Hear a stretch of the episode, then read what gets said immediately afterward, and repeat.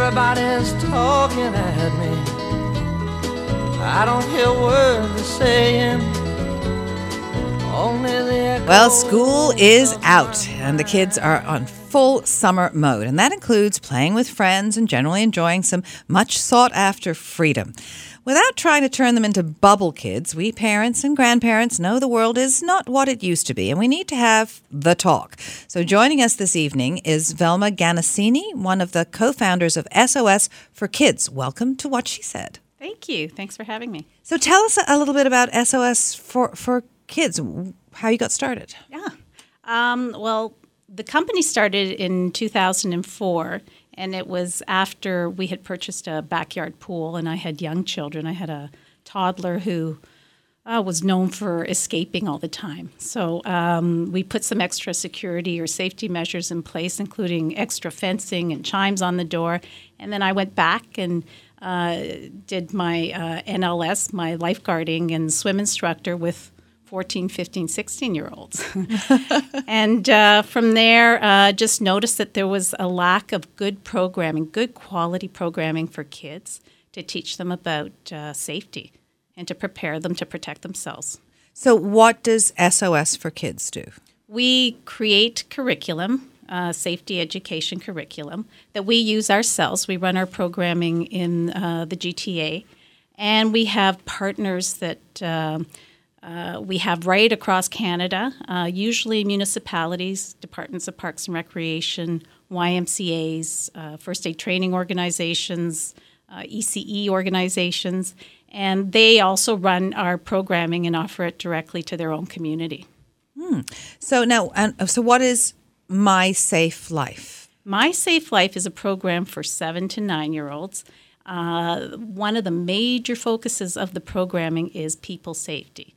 It is a comprehensive safety program, but we've developed these wonderful, we're really proud of the program. It's a fairly new program, visual tools to help children learn to protect themselves. So we give them tools and then we get them to practice those tools. Now, I found um, my my daughters are uh, 22 and 21 now, but I found that there was a very fine line growing up between making them feel safe and terrifying them about the big wide world. So how did how do you find that line? I have the same problem, Kate. I, my oldest one is 24.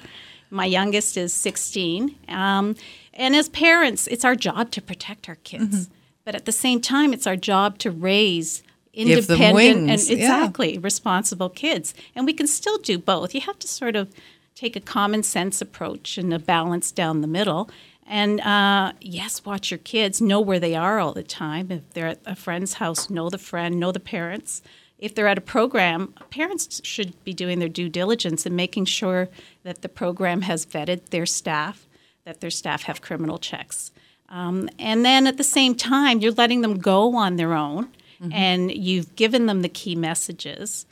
Hopefully they'll listen. They don't always listen. You know what kids are. You know what your kids were like, I'm sure. Oh yeah. oh yeah. But I also remember what I was like. I used to sit when I was eight years old. We used to play on the railroad tracks, the tracks that cross um, Mount Pleasant. no. Yes. Across Mount Pleasant, the bridge that crosses Mount Pleasant. Familiar with that? We used to sit on the edge of that bridge and drop eggs on cars. Oh, yeah, I know. Can you believe it? But not once. Uh, no, the, the edges, I've gone back and looked at it, six inches, that ledge. Not once in two, all summer, two or three months, did any adult stop underneath us. Now, this was like 1969, right? Not, not once did anybody stop us or get out and say, Are you guys crazy? Oh, we used to put pennies on the train tracks. I mean, we used to jump from garage roof to garage roof in Rosedale. I mean, we were just we were having a great time. Oh, it sounds but, like But it. we were we were terrible kids. I mean, we were just I was you know hanging with the boys, and this is what they did. And now, um, if I see a young person doing something stupid, I'm the old curmudgeon that gets out of my car and says, "What are you nuts? Do you not realize what could happen? I mean, we could have fallen onto the onto that road way underneath." Mm-hmm. So, how do you? I mean, you want to give them the freedom. You don't want to, as we said, bubble wrap the kids. You want them to go out and mm-hmm. play. But my, if my mother had known that that's what we were doing, she would have been mortified. I would have been grounded, and I would have probably been had my bum slapped. But you know, she she didn't know. It was like we used to be go out and play, come back when the streetlights go out. Right? So I would ask you, Kate, did you at that time recognize that those were dangerous situations? Um, I recognized that jumping from garage roof to garage roof was dangerous when when one of my cohorts fell through the roof and Okay. landed on somebody's Jaguar, and then that finally stopped. That was we were caught doing that, but. No, like playing around the train tracks and stuff like that. It was just what kids did then. Yeah, it is. It is. And a lot of kids today do that too. The difference, I think, today is that we have a lot more education and knowledge as parents, as well, with a lot of nonprofit organizations out there that provide material and research and studies. And uh, since we know so much more, um, I think our kids are better prepared nowadays or understand a lot of those dangerous situations that when we were younger, we didn't we didn't. And uh, parents didn't harp on that. You just let your kids out in the community. As long as you generally knew where they were, um, that was okay. And there's also now we have cell phones. We have devices where we can, I mean, even through the teen years, it was if I text you and I don't hear back from you in 15 minutes, I'm coming to find what park you're at partying at. Yeah, so I'm coming to get you. So, and then they would start to tell me, I'm getting on the subway, so you can't hear me. I, you, I won't get anything for 15 minutes. But that's made such a difference in relations. But then people worry about giving their kids a phone too early. Peace of mind. The phone does give peace of mind to a lot of parents, as long as, again, the kids understand the dangers of, of using a cell phone, because that, that comes with its own concerns online safety and uh, whether they're prepared. And, and, you know, as parents, we want to continuously give them the key messages. I'm sure you did, Kate, when you had kids that age.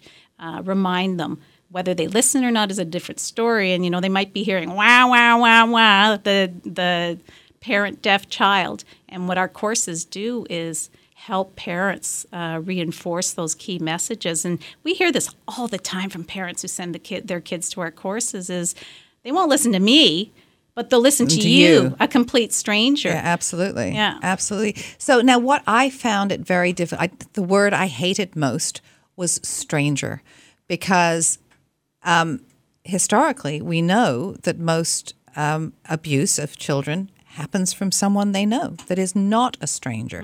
So, what are your tips for explaining that? To a child without terrifying them of every, you know, strange uncle and aunt that's in the family. no, you're right. so confusing for, for children. A stranger, when you think about it, this whole stranger danger message uh, and don't talk to strangers, we talk to strangers every single day. We're polite Canadians. Exactly. Polite Canadians. So to tell a child, give the child a child a message of do not talk to strangers is ridiculous because it's confusing.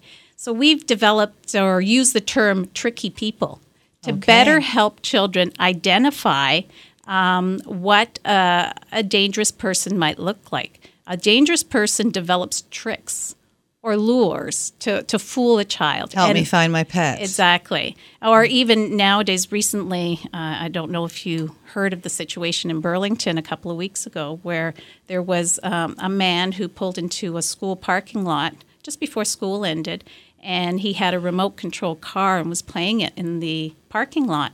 And uh, two boys came up to him, 10 year old boys, 10, 11 year old boys, came up to him, very interested in the remote control car. Why not? That's, yeah, that's a red flag. that's a lure. How appropriate is it for a 40 year old man to play with a remote control car in the parking lot of a school? Uh, and that's the type of information we want kids to identify as red flags. Unfortunately, this, these children did go up and speak to the man, and that's what concerns me the most as an educator, a safety educator, is that they didn't even consider the potential risks there. Well, my mom always used to say with my two young girls, she said, you know, having them play around like splash pads and things in public parks, she said, like nightmare. Well, there was something recently on an Oakville moms chat uh, three, four days ago where a mom had seen a man taking photographs of children in the splash pad, uh, prepubescent girls specifically. And her post online was, you know, what do we do? And if you see this guy, what do you do? And a lot of parents responded, oh, I'm going to go up and punch him in the face. Well, that's not the best response. Yes, no, and and and you could be arrested. Yes, for- exactly. for doing something like that. What would you say is the key message that you're that you would like all parents to get through to their children about safety? Uh, that kids have rights. They have the right to be safe, and that kids need to understand that so that if they are um, hurt or feel uncomfortable or threatened, that they have the right to get help from an adult. So when kids understand that, then they can absorb some of the safety messages we give them. We teach them six safety rules. Let's see how, how good I am at remembering these six safety rules. Uh, check first with an adult. So that's a really good message is always get permission. Never go anywhere with anyone without getting permission 1st Stay alert. Know what's around you. That means no texting when walking, no headphones listening to music. Know what's around you. The next one is be assertive and set your boundaries. Say no if you're not comfortable. Uh, and we say also if you're walking home and a vehicle pulls up alongside you, stay at least five steps back. Absolutely. Keep your distance so that you can't get grabbed. And then have a buddy system. Always have uh, another person with you, another child, an adult, a babysitter, uh, so that you can protect each other and help each other when need be. And don't keep unsafe secrets. Unsafe secrets are one of the tricks that tricky people use in order to lure kids in. You might give, um, you might find that a tricky person will give a gift or something that that child really wants, and tell them to keep it a secret. That's a red flag. And then finally, our four uh, words: know, go, yell, tell. Uh, four simple words that are easy for children to remember, and they tell the child how to respond, what to do if they ever find themselves in a situation where they need help. Say no. Go. Go, get, the heck out of there. Exactly. Yell, Yell. fight, scream if you feel threatened, and go tell an adult. All right, Fel- uh, Thelma, this is uh, really something I think all, all parents uh, will be interested in and find useful. Tell everyone where they can connect with you if they want information or to sign up for the courses. safetycoursesforkids.com. And one of our programs, Home Alone Safety Safetycourse.com, will be online in August, where they can get a lot of this information as well at the tip of their fingertips. Absolutely fabulous. Thank you so much for joining us this evening. Thank you very much for having me. This is what she said. Stay with us. Connie Thiessen, the host of Broadcast Dialogue, the podcast. We focus on Canada and the challenges facing Canadian radio and TV, as well as highlighting those moving the industry forward from podcasting and streaming to new broadcast tech. Check us out at broadcastdialogue.com or your favorite podcast app. I'm Jeff Woods, and I'm shining a light on music and the rock stars who make it. He just was one of those people. He, he stood out. He was a magic guy. He really was a magic guy. All, we all have faults. He had the same amount of faults as we all had. This was before Led Zeppelin. Robert was full on. I mean, he was Led Zeppelin without the band behind him. He had the hair, the jeans, the whole thing, you know. And he was amazing. The Records and Rockstars podcast, heard around the world and yours to hear wherever you get podcasts. All the episodes from JeffWoodsRadio.com. Another Sound Off Media Company podcast.